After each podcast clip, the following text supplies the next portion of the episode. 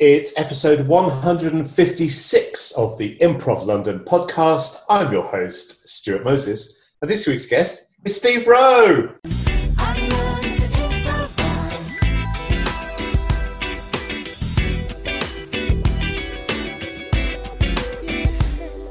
Yeah. Hello. Woo!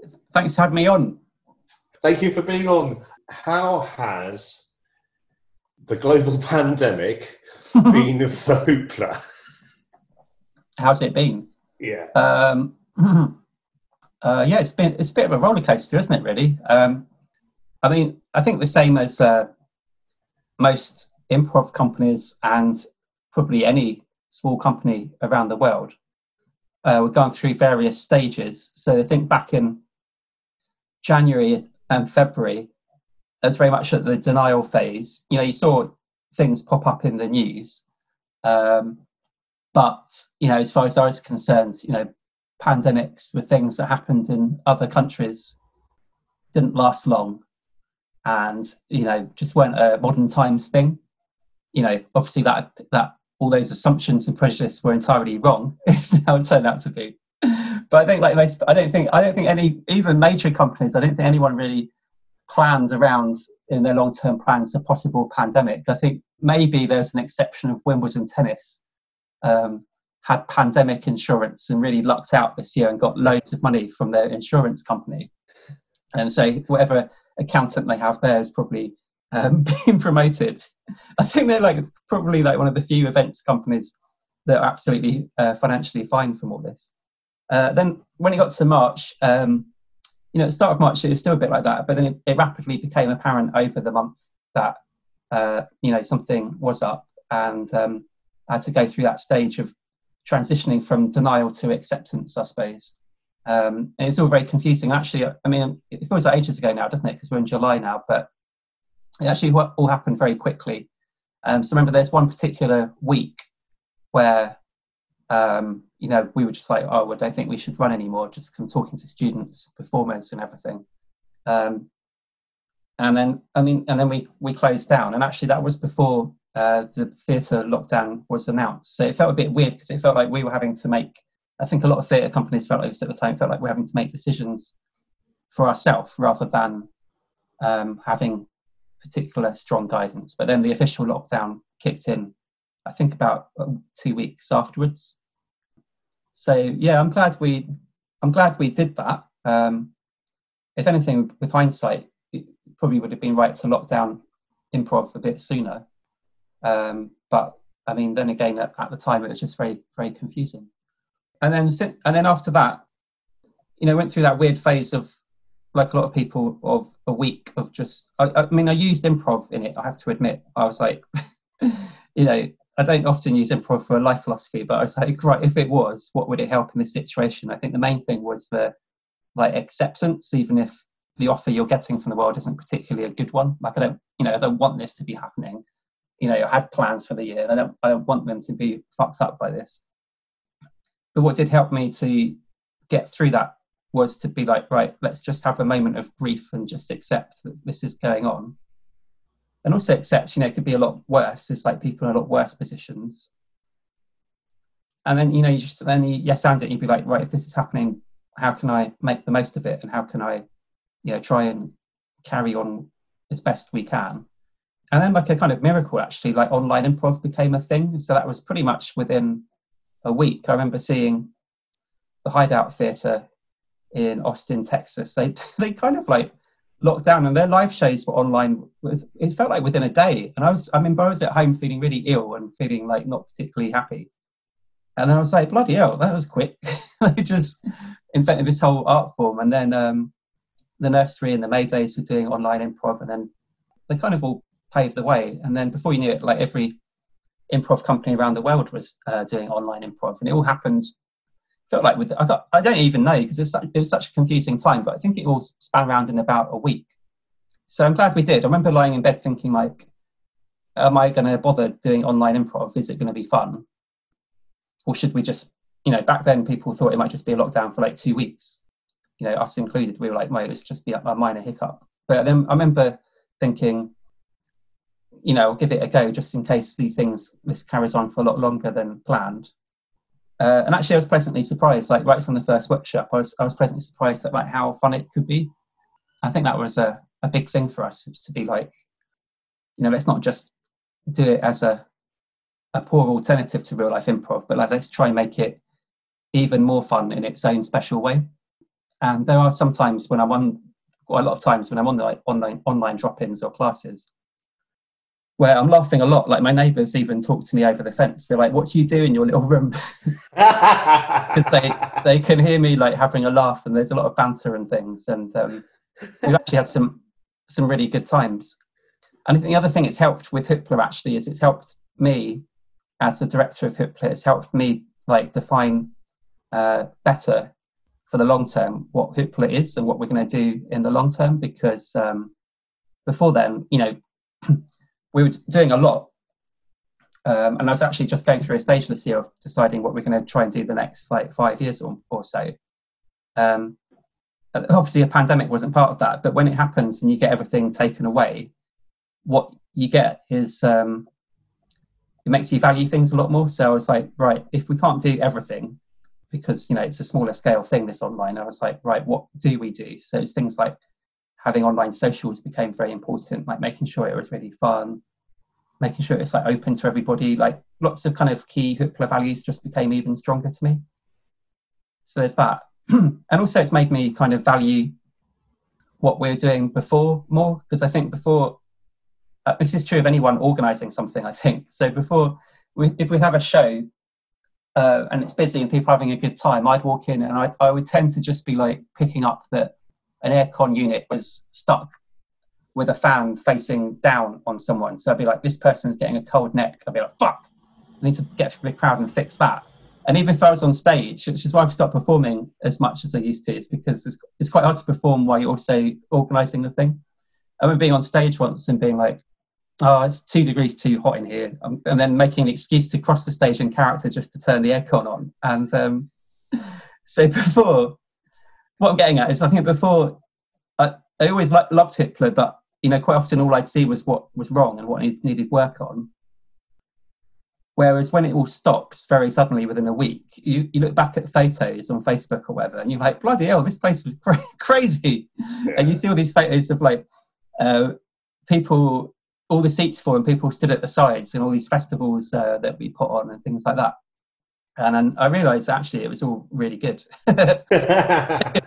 so, and all these minor annoyances that I had uh, were just entirely in, in my head. So I think there's something quite stoic philosophy about that, about like, you know, that whole uh, appreciate what you have once it's gone or once it's threatened a bit. Um, so yeah. Yeah, I mean, I I was initially very resistant to the idea of online improv. Ah. For me, it was very much about you know the connection you have with somebody in the room, and much like this podcast, you know, the first 150 episodes or so, it was all about having an excuse to meet somebody face to face, make that connection, and have a chat. Um, but I've actually been a complete convert, and doing online improv has been a lifesaver for me mm. in the past few months. It's really enabled me to make new friends, to feel connected with the world, to be able to travel spiritually when I couldn't travel physically. Mm-hmm. And the, the the scenes and the things I've imagined during improv, you know, really made my life feel a lot richer and a lot deeper. When mm. otherwise it might just have been me at home, not doing very much. Yeah. Yeah, I completely agree. Me too. It's made me realize actually from doing it that meeting new people and having new social experiences is almost I don't know if there's one overall name for that, but like I think it's quite a kind of important human thing. Mm. Um, you know, yes, it is. We could all just stay at home and have Waitrose, if we're lucky, uh, deliver food once a week you know, and we, uh, and you know, maybe go for a, a socially distanced run uh, once a day if we want to be really healthy. And like, yeah, we'd be fine. We wouldn't die. and we wouldn't, you know, you'd be in good health. But I think I, I, I don't know if you would be in good health because I think I think meeting different people outside your normal friendship and family group is kind of like an important thing. And I think when lockdown started, that made it's another thing I realized about Hoopla. It just felt mad. I was like to go from running an improv company where I was teaching five days a week, um, shows once or twice a week, plus socials, plus the pub after the workshops, plus organizing it. It's like I was like, man, I, how many people do I talk to a week? I just I couldn't even think about it. It's like hundreds, and uh, you know, in a really chaotic, and I mean that in a nice way, like joyfully chaotic way of like people coming and going and chatting and like. And then when you when you cut to like the clinicalness of lockdown, you know, catching up deliberately over Zoom meetings and stuff, you know, I just realised how how different it is, and I think it's very mentally healthy to be socialising with people from different backgrounds, from outside your job and outside your your normal way of life. And I think I think online improv's one of um, one of many things that kind of helped that during the the peak of lockdown. I also think it made me appreciate real improv, like because even when lockdown stops, like if you go to a pub, which I have been to since since pubs have reopened, I know not everyone's up for that, but I've, I've been to a couple, and not not like not loads. but even when I was at a pub, I was like, oh yeah, even a pub, it's not like you just walk up to the, the, table next to you and go, "Hi, I'm Steve. Good to meet you." That just doesn't happen. Like, yeah, there's a bit of banter at the bar. Well, not anymore. There's not. You know, maybe if you know someone, you get introduced to someone. But I was like, uh, even that's not like a sort of speedy community socializing thing. Whereas I think improv really is, and I think um, you know, I think sport, the other thing that does that, I think, is sports, like team sports. You know, that's probably another area where you you know once you're in a certain thing you can rapidly meet people but i think there's very few areas of life where that where that does happen uh, I've, I've, mentioned this on podcasts before but i'm like really bad at doing that in real life my wife's amazing at it like she'll walk along the street and get t- chatting to a neighbor who's stood outside their house and i'm like how do you do that i don't know how much to talk about i like I, I either aren't friendly enough or invite them to a barbecue and scare them off but george she's got much better like finely tuned social skills than me. Whereas I think I this is from my family. Like I think I have to have like a shared interest. Once I'm like, okay, this is a room where we're all interested in, I don't know, the films of Stanley Kubrick. Then I'm like, bam, now I'm social with Steve. But if I'm just in a room and I'm like, well, I don't know what to talk about. so, um, but yeah, I think improv helps that a lot, and I think it's uh, it's why I was quite keen to keep Hoopla going as much as I could through lockdown because I thought it kind of gave me a bit of purpose as well to be like, right, bringing some fun to people and helping people to, um, yeah, I've had a lot of people who live by themselves, for instance. So it was a fun way to get people together. I'm just interested. So, um, when you're teaching, when you're running an improv workshop online, is your pre-show ritual different when you're teaching online compared to when you're teaching face to face? Yeah, it is. I mean, the main the main thing missing is I'd have to be on the train for an hour and a half from Brighton to London. That was my usual my usual real life teaching ritual because I actually live in Brighton, even though Hoopla's in London. Um, so usually it was to finish some admin, walk to the station, fight every day to not go into Pret and get a pointless sandwich. Uh, and either I'd win or lose in that little internal battle, and then sit on a train, and then usually do some sort of like uh, light-hearted admin, nothing too taxing, and then uh, and then walk around London to the workshop, which I really enjoyed because I um, grew up in London, so I always loved going back there. Uh, so I'd always enjoy that bit. Uh, yeah, and then turning up, real life would be turning up early, getting chairs ready, and then usually with about 20 minutes to go, I'd usually find a quiet place to lie on the floor with my head on a book or a bottle or something, uh, just to kind of lie down and let all any stresses from the day out. So I wasn't taking stress from one event into the, the sort of workshop space. Um, so that's all now been shrunk. so if I'm teaching at seven, I just run upstairs and have a lie down for a bit. Um, and uh, you know have a nap to tell you the truth. It's making me sound like an old man, but basically just to get rid of um, uh, any stress from from the day, um, just so that when you turn up, you're just reacting to what's actually there, not projecting um, stresses from one thing onto someone else. That's the main thing. Uh, and also having like a nice drink, uh, like a nothing alcoholic, but you know, just making a nice sort of berry smoothie or something like that, so you're feeling refreshed and healthy. Hopefully, so so mean, mainly so because when people were coming along, I was like, you know, there were times early on where I wasn't feeling particularly great about life because I was a bit like, bloody hell, how long is this going to go on for? Um, I was also really unwell, as in because I caught I had coronavirus, like one of one of one of a bunch of people who had it, and uh, and so I was main I was kind of like right, I've got to take this an hour space beforehand just so that I'm kind of as upbeat as I can be and and in good spirits because no one wants to arrive to online workshop and be have me being like hi uh, um, so that was it really. And and i think ritual is the right word actually stuart. I think yeah i think um i think it's good to, healthy to have good rituals that you do before um, improv or workshops. I think much like athletes have a a good ritual before a race. I think you know if you learn good habits that you can do to get yourself in a good mental space i think it's nice to take that responsibility and do it yeah. Uh, and what what has particularly worked online in an online improv workshop, possibly more than face to face? You know, what's kind of what's really sort of delighted you that you might not have expected to be delighted by? Uh, kind of everything. So at the start, I I um I thought right, oh, let's go through everything that I've done and, and work out what could work online. Uh, and then pretty soon, actually, I just threw that strategy out the window. And instead, I was like, right, if this was a normal workshop, what would I do right now? And then work out how to do it afterwards. And I found the best moments actually have become when I've challenged the assumption that something isn't possible online. And then I've just done it online, and then it seems to work pretty well. So things like at the start, so I've always liked putting doing a Meisner technique drop in every once in a while, which I've spoken about in this podcast um, on a different episode. So I won't, I won't, go into too much detail about what that is. And that was I didn't think so. I didn't think that would work because it's it's obviously about um, it's usually about be, be, people being very close together, emotionally connected, picking up on like the slightest of emotional, social, and physical cues from the other person.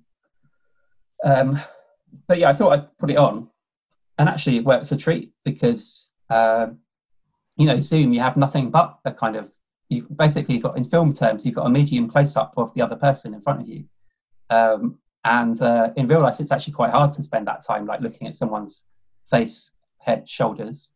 Um, so that was good. And the other thing we w- worked really well about that is we left the view on where you can also see yourself um, because it almost became a metaphor for the fact that the whole point of mindfulness is to gradually become less conscious of yourself and gradually more conscious of the other person. Um, and so when you start this off, this repetition exercise online with Meisner, at first you keep checking in, seeing how you're looking, and eventually that disappears and you become fully focused on that person. Um, and we got like quite big emotional reactions from people, so that was really uh, that was a pleasant surprise. Uh, the other ones is when anytime we've just been ambitious, I suppose. So like there's a drop in where it's like right at half eight, no matter what stage we're at, we're going to just improvise um, a whole half hour play, multi scene play. Um, and we're not sure how we're going to do it yet, but we're just going to give it a go. And that worked out super well. Um, I think also, I think because it's gone on, so many people are used to Zoom now that there's been this sort of suspension of disbelief almost that, like, at the start, people were very self conscious, the time lag was more noticeable. Um, and you're very aware that, like, I'm sitting in a spare room looking at a laptop and you're sitting in a room looking at a laptop.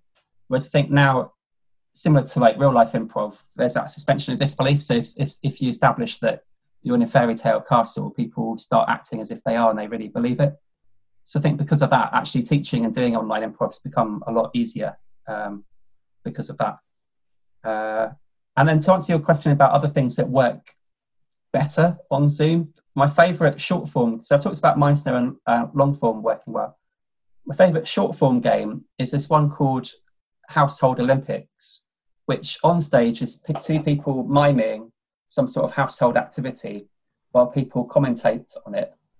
But uh, and that's one that I didn't think would work on Zoom until I until we realised actually you can just get them to do something for real. So now we get people to run off grab a real ironing board and start ironing. People are commentating. Um, it's really funny. I had someone doing that the other day, and as she was ironing, her her four year old boy walked across the front of the camera. Uh, her iron wasn't plugged in, but didn't realise at this at the time. So she grabbed him and like put him on the ironing board and started ironing him. um, obviously, the commentators like were just really excited about that. Um, and you get people making cups of tea live, but it's like they do it in character and, and this sort of thing. So, yeah, it's um that that works super well. Yeah, that sounds great, and um, also it's a very efficient use of time if you can attend a uh, uh, improv workshop and also get your hoovering done at the same time. That's uh, that's winning at life. Exactly, exactly. So, do you have a kind of a, a cool down ritual after um, after teaching online? How does that differ to what you might have done in real life? Uh, that's also the same. I'm just absolutely exhausted. so, my real life cool down ritual. I do love the way you get people to reveal their biggest uh, improv secrets. so, my real life cool down ritual is to kind of you know have a chat with people as they leave. They're off to the pub, and then I say I've just got to check the venue, um, and I'll meet you down there. I, I do meet them down there, but checking the venue is kind of a bit of a lie because I could usually just leave straight off, but I usually just lie on the floor and again have like a speed. I'm a big fan of naps, basically, Stuart. So I have another speed nap for like 10 minutes and just let anything from the workshop out, just so I go back to being a bit more like normal, um, and then go to the pub. Uh, that's real life. And then, uh, yeah, online, uh, nothing major. Maybe I should have one. I think mainly just to relax straight away afterwards, like, you know, just turn it off. We usually crash onto the sofa, which is next in the room next door. And uh, early in lockdown, watch Ozark on Netflix. I've not uh, seen that. Would you recommend that? Uh, yeah, if you want to have like just a sequence of people having nothing but bad events happen to them, um, it's quite good. It's, it's almost like it's so it's so like there's so much bad news happens to everyone in Ozark that it kind of becomes funny. And at first, I thought it was accidentally funny, but I think actually, I think it's deliberately funny in places now. Like sometimes there's just like a character that's been built up for like ages just gets killed, and you're like, you're like what? they were so good. They, they were such a good actor. It's like, like kill off them, kill off this person. Like literally, I was watching it with George, my wife. We're like, nothing good happens to anyone in any of it. That, that for like four seasons. Um, I think so. It kind of crosses from um, pathos to bathos, and you're just like we just we just like you can't not laugh anymore. uh, but I think it's deliberate. I think it's deliberate because the director used to be in comedy, so I think it's like deliberately a bit funny in places. Um, but yeah, that's my that's my post online ritual. Fantastic. I'm also a big fan of the, uh, the ten minute nap. Um, tell me what you think the future or you would like the future of improv to mm-hmm. hold? Yeah, so the future of improv, I mean, sort of different. Depends if you look short term, mid term, or long term. So, first, the good news, which is long term, I think the improv scene is going to be not only fine, but I think it's going to be bounce back bigger, better than ever.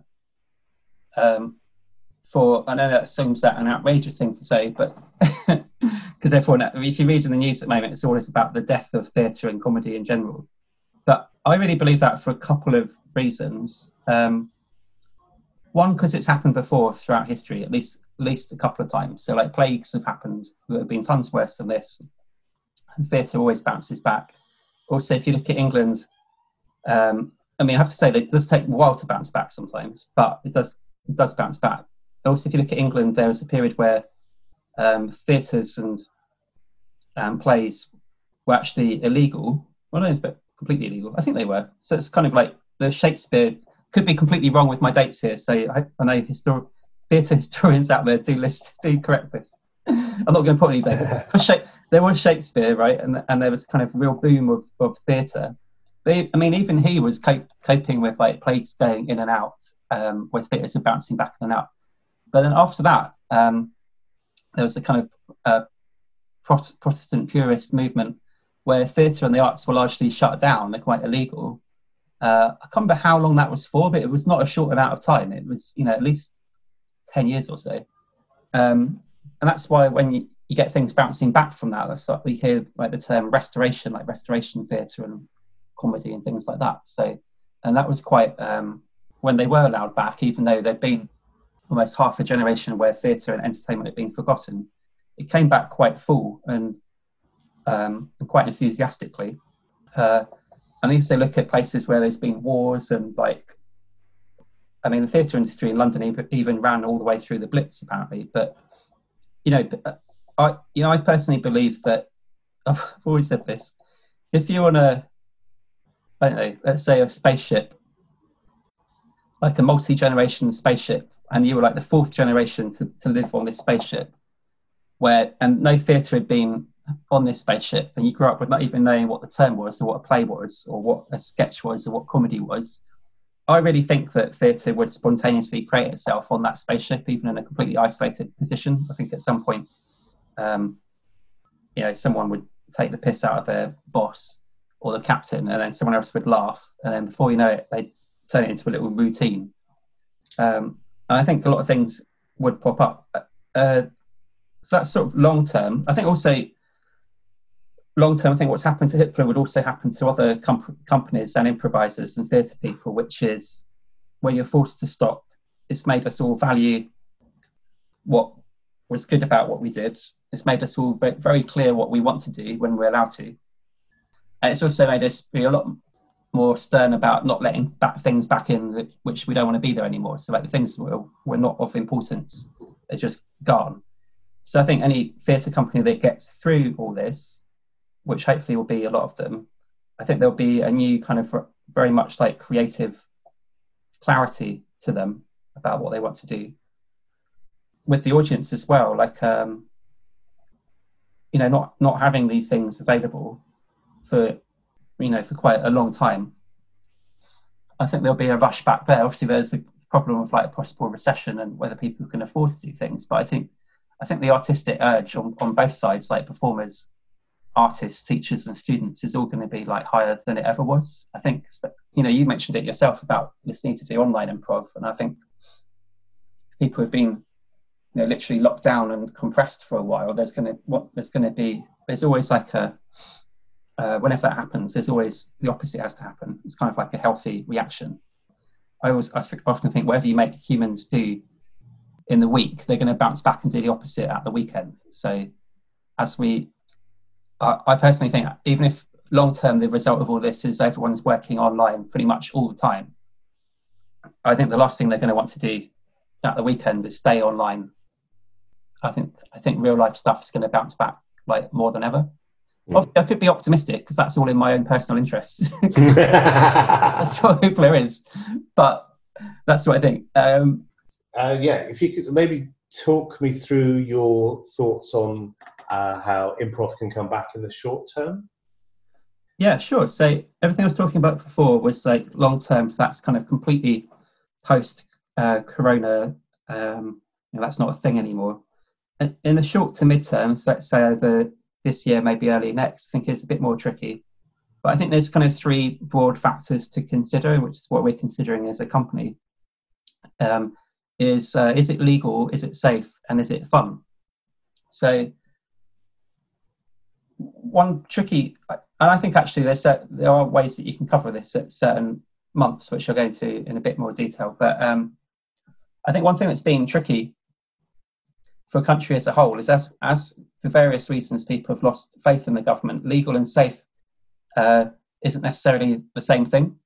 So I think ideally, as a owner of a small company, which is Hoopla, you know, you shouldn't be usually be expected to become an expert in epidemiology or whatever, and and like um, be a, a doctor or medicine. Usually, I think how the system is meant to work when you look at it is that the government chooses the best scientists in the country to uh, to gather together to inform them what is the best thing to do around a scientific problem, so that we as a country know automatically whatever the government says is also the best scientific answer. Um, and that makes sense because otherwise it's ridiculous that like a newsagent would have to suddenly learn everything about um, virus control uh, and medicine in order to decide if they can sell newspapers or not. The trouble is that over this year, this is my uh, like personal view, and I think uh, I think why there's been a lot of confusion across industries and the, and the theatre industry is there's been quite a few times where people have lost trust in the government. Be that Dominic Cummings breaking the lockdown restrictions that he himself invented and communicated, uh, be that uh, Sage scientists saying something different from what is being communicated from Sage. You know, the kind of lying about PPE items, and you know, the, the list goes on somewhat. And so I think because of that, you end up in this weird situation where there's what is legal is not necessarily the same thing as safe anymore, and there seems to be a kind of in certain areas the government almost wants people to, to take more responsibility than I think they should on the or for the individual. But obviously, saying that on the other hand, it's a very confusing time, and no one's ever seen this situation before, and so we have to balance like you know what is safe and what is um, you know good for the economy, and the economy isn't just uh, you know distant shareholders in the Cayman Islands. The economy is people's actual jobs and livelihood and being able to like live in a house. Um, so saying about it is very confusing, and I think the theatre industry, especially uh, being one of the last things to come back, hasn't had until recently an awful lot of strong leadership on it. So there was no real kind of like, here's the earliest time you could come back. Here's that. There's kind of wasn't really anything. Um, you know, you're asking around and be like, who do we you're kind of looking to be like who do we refer to in this situation the answer was each other um, so there's when it's legal when it's safe so there's like legally uh, it's quite easy to open an improv school again because i think training inside is even legal right now uh, which is weird which so we could we i mean we could legally just start all our workshops at full capacity um, uh, tomorrow uh, just just just making sure we had social distancing in place in terms of where people sat, and also what the game was. So that's the legal side of things. It's not. I don't think it's legal to start performances yet. I think we could do an outdoor improv show with people sat at a distance. Um, but I'd imagine the other thing the government has a habit of doing at the moment is there won't be much of an announcement about anything, and then it's suddenly like two days' notice. Like they'll be like, I, I'd imagine that in the autumn they're suddenly going to announce, oh, shows can start next weekend. So you have to kind of plan predicting what's going to happen, not just uh, acting on what you've already been told. Um, so there's legal side of things, and there's but then there's a safe thing as well, which is then kind of different because I, you know, sometimes I fear that um, a lot of things you see put up in pubs or shops are just to make people feel better, but I don't know if they have an effect or not. So that's what we have to look into. But I think I think some things definitely are reasonable. So I think to open up a, a safe improv class, I think it's reasonable that it would be uh, have less people um, or in a bigger room or a combination of both, just to make sure there's space between them. So I think it's got to be one or, or the other or both. Like, um, and then I think you'd have to have uh, obviously like good ventilation and things, and and then you'd have to you would have to adapt the games to make sure people aren't like too close together. I think, I think that's, I think that, and then I have to question myself because uh, as director of it, we have to take responsibility for that. So I have to think, is that us just making people feel better, or is that genuinely making people feel? Is that genuinely making people actually safe, safer? Um, and I think it does. It's something I'm going to be looking into more this week. I think, especially when you compare it to other things in life, I think a workshop of, you know, 12 instead of 16 people in a larger room that's ventilated with bigger gaps between them, I think that's probably more safe than a socially distanced office. I think it's probably more safe than a tube train and more safe than a bus and more safe than a pub and more safe than a restaurant.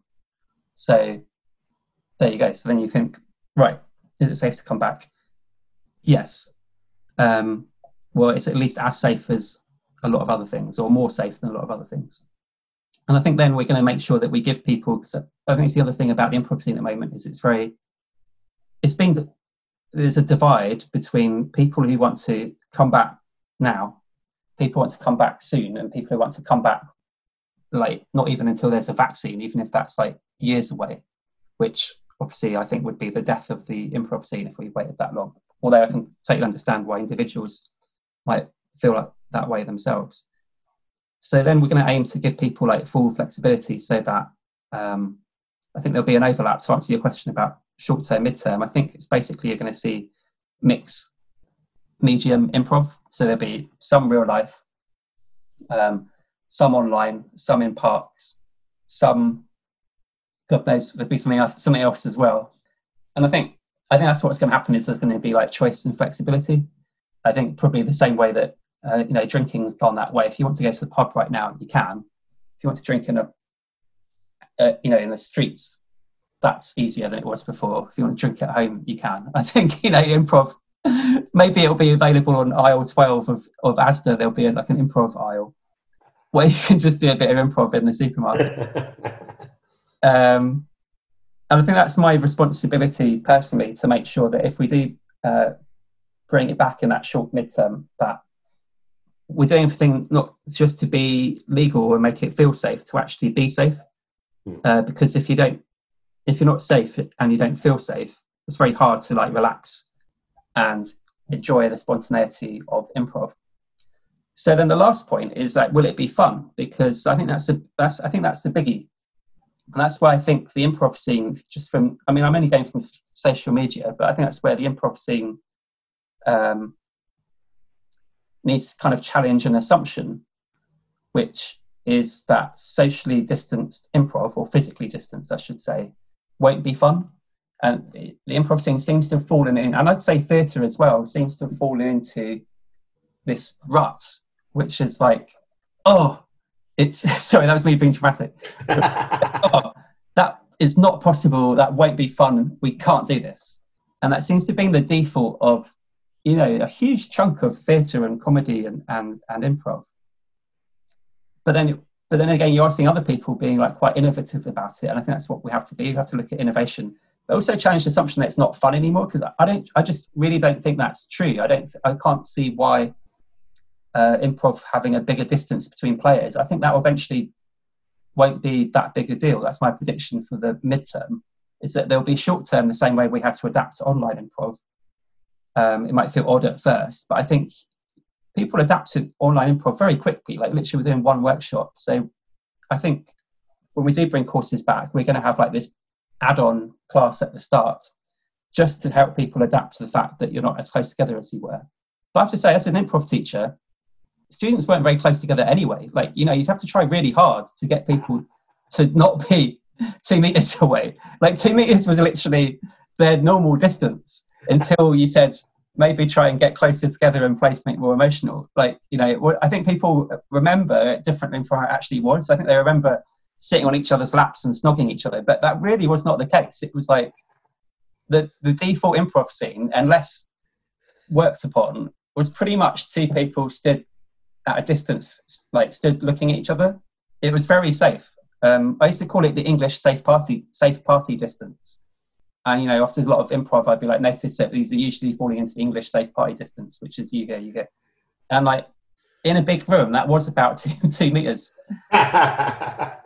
Whereas I think the improv scene has just conjured up two meters as being some massive distance, like the width of a swimming pool or something, where you, you can barely see this person as a, a speck or in the distance that you have to, and that when you speak, it takes a delay for the sound to. it's like it's really not that long, and the thing is, like, I think also by the time we come back, because we're not coming back in July and August, even though we legally could, but we're always taking like a kind of whatever the government says plus uh, an extra safety precaution approach. Um, I think the thing is, people like are used to this. Like, there's uh, you know, people are meeting up in parks. They are some people are going to pubs. Uh, um, people are going shopping. They're used to talking to people. Like there's people are getting used to this, and um, and the thing is, like improv was socially distanced anyway. So like before the crisis, all improv was socially distanced. It just wasn't consciously socially distanced. So we, we have a social distance a barrier between us, right? So when you look at a toddler, they have no social distance. Like, like they'll climb upon their their mum to try if they're younger to try and breastfeed. Um, my toddler Jack um, will quite happily like just climb on me and use my belly as a trampoline. This is like one of his favourite games. Um, a complete stranger, he'll just like climb up their leg and sit on their lap while eating a, a piece of chocolate and they'll hug and just fall all over each other at soft play and stuff. So, like a toddler, you're not really born with any concept of distance between people. I think that's a kind of learnt thing. So I think it comes from at some point in your life, you you, you might have been shouted at for getting too close to someone, or, or mocked for, you know, being cl- too close to a friend, and, and it felt weird, and like you know, or there's what feels safe, and we get quite used to being like what is a personal space? And we you, when you go into that if it's kind of like you know someone we've trust or it's approved um, and whatnot. And um, and like i said that used to happen at, because of that that was in improv workshops anyway. Like you know you didn't you didn't really have a problem with people like sitting on it on people unasked for or uh, people wouldn't really get into each other's personal space unless that was actually the deliberate aim of the workshop which fun enough you would do sometimes to get emotions out of people. Um, so I think what's happening now is we're kind of recalibrating what our subconscious personal space is, and kind of upgrading it from what I would say would used to be a meter actually to, to, to two meters. Is not that big a leap. So my prediction for short to midterm, as, as in the next year or so, is um, is I, I don't think socially distanced improv will feel weird. I think it will take one workshop to get over it, um, and I think after that it'll be fine um, I think that that will become part of the job of the directors and teachers as well, is to what I'll be aiming to do when we when we come back in real life is to you know help people feel more emotionally connected than they did ever before in improv because I feel like that's kind of a, a good thing to aim for. So um, I and I think you know it might be quite interesting because rather than just picking up emotional cues from eyes and face, it'll be picking up emotional cues from like the whole body. Um, and like that will take more of a uh, of an impact. And i think there'll be more scope for character work um, and uh, and things like that. And also for the student they're going to get they're going to benefit from having smaller class sizes as well. So you know you're going to get more time on stage uh, so that's my overall aim to it is to make it, things better when Brilliant. I'm back yeah i want people to be like oh my god i can't believe i came back and the socially distance improv was more fun than it was a year ago. Like if, if anyone says that, I know that I've uh, achieved something. and art, art, art is about restrictions. You know, it's it's about what you can't do, and that enables you to create other things in other ways. And you know, learning to um, you know learning to improvise online. I'm thinking particularly of doing musical improv. Uh, it's it teaches you to be a much better improviser to listen, to give space. So, you know, it may turn out that the restrictions that we've had as a result of this physical distancing actually helps us become better improvisers in the long run. Yeah, I, I completely agree. I've got another example just to, to back you up with, with that point. Um, like, so back in the day, I can't remember exactly what year, but there was um, pretty much any podcast I'm on, I always end up talking about Joseph Grimaldi. Um, he was this uh, one of London's most famous clowns a couple hundred years ago. And he was performing where uh, you had normal theatres where you could put on a play. There weren't very many of those, but there was a lot that weren't licensed to have a script. Like they weren't allowed to speak on stage, like legally for some unknown reason they weren't allowed to speak. So, uh, so like the origins of music hall, and so you have a play, but there are no words. It's where that's where the original pantomime was was from. Um, and they're in theatres. It's before they had electric lights or spotlights, so sort of candlelight um, or gas lights a bit later. Uh, no words, musically underscored, huge stage, huge theatres, completely packed. Everyone drinking and talking all the way through it. Um, so that was their restriction. So because of that, they became very good at expressing with their body. Um, they used to study almost what each shape of the body meant. Um, so kind of using a bit of commedia dell'arte and um, and physical theatre, they're able to portray emotions at a distance. Um, That's where like melodrama span out from that as well. Um, so it's able, and a bit of ballet, I suppose, as well, being able to kind of tell a story emotionally at a distance. Um, and for them back then, two meters between the actors would have been nothing. That would have been close because the mm. stages were huge. And like, you know, he was trained to like walk on and silence the whole crowd. Would just be like, you know, just know what's happened in the story just by the look of him. And I think, I think that's one thing we could get out of this now is that physical theatre and character by shape will be will be interesting. Can you project your emotions and feelings to your scene partner across a wider space? Anyway, I think the answer to all this is yes. I don't know. I don't personally. it just comes back to me as though it's like two meters isn't very long if you measured it out. It's not like it's the width. The width of my desk I'm sat at is one meter. I'm just like, so I've got to talk to someone two desks away. That's not really a big deal. So the argument of like improv can't come back with social distancing in place is just not true. I, I think I think it's a kind of like weird assumption that the arts fall into sometimes. I mean, improv years ago, before it was a bigger thing in London, a lot of people were like, improv will never be a big thing in London or England because it's not in the British culture, it's more of an American cultural thing. And like, luckily, a bunch of us were like, I think this is bullshit. I think this is just a bullshit assumption that if you choose to accept it, it just really limits your ambition of what you can do as a company or, or with improv. And I think the two meter thing is, is, is another assumption that the improv scene is going to have to climb out of, which is like, let's assume that, t- let's not assume it, let's not assume that socially distanced improv is not fun. Let's assume it's more fun. Um, that's a helpful assumption. I'm going to assume coming back, when we do announce when we're back, which I'm working on this week, I'm gonna I'm gonna just loudly assume I'm gonna be like I'm, I assume that bigger rooms, smaller class sizes, and and like bigger gaps between the actors will be tons more fun than it ever was before. Like that's my um, assumption. Uh, uh, yeah, I think that that will help. Brilliant. The uh, the answer is yes. The answer is improv. yeah tons more fun in the future. Yeah, tons more fun, and we'll, and we'll work it out. And we'll, I think I don't think safety. Like I want a podcast, but I'm holding. I'm talking to Stuart over Zoom. So Stuart, I'm holding up two hands. I think I think at the moment there's this sort of feeling that there's safe in this hand, and there's fun. And the more safe we are, the less fun we have, or we have fun but it's unsafe. So that's what it's pretty. That's kind of what it used to be before if I'm honest, isn't it? Right? You know, you'd be like packed room where everyone stood at the sides, kind of a little bit unsafe, but really fun. Whereas now, actually, they just seem to realise it's not on any sort of balance, and like you can be really safe and have have loads of fun. Uh, you know, see these photos going around the internet of like theatres. They've ripped out their seats and left this massive void of seats between them, and it all looks really clinical and depressing and everyone's like, "Oh, this is this, this is where theatre's going," and I'm like, "Put something between the seats, like empty space. You could literally put just tables. It's like they're not exactly. It's not like a brand new invention, like a table, like you know, cabaret seating with a place where you can put your drink. So when Hoopla shows come back, it's just really easy. It's just like, yes, there's going to be less of an audience. I mean, luckily our shows don't make us money anyway, so it's like they don't have to.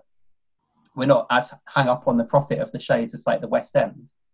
So I think the small scale theatres and amateur theatres as well, you know, we, you can open with like less of an audience, and it, uh, we're going to aim to like not have that be cold and clinical for them. We're going to aim to have it more fun for them. So you know, you know, oh, wow, there's a table you can put your pint on. Wow, you can see the stage. There's no one in your way. I saw like there's some cafe in in um, I know in France, I think, and they filled up the gaps with a teddy bear on each seat. And I thought that was a really funny idea. Like, say, yeah, we could do stuff like that, and um, like aim for it to be more like a cabaret feel than a kind of PAX fringe theatre feel. But again, this is I think this responsibility of um, of like comedy and theatre and improv scene is to make sure that that that safe um, and fun you increase both of them, not just not just the one. Uh, and I think it's totally possible. Brilliant. Well, that sounds like a worthy, a worthy goal for the future. Thank you very much for being a guest again on the Improv London podcast. Thank you for having me again. Um, I really appreciate it. Um, and uh, lovely to see your face. In case you're listening at home, I'm on Zoom, so I can see through it right now, which is a, a, a treat. I'm stroking your face through it. Oh, thank you, thank you. I'm stroking, stroking yours. Uh, uh, thank you very much. That's been brilliant. Thank you. All right. See you soon, Stuart. Thanks for having Cheers. me. Bye. I this. That's improv. That's improv.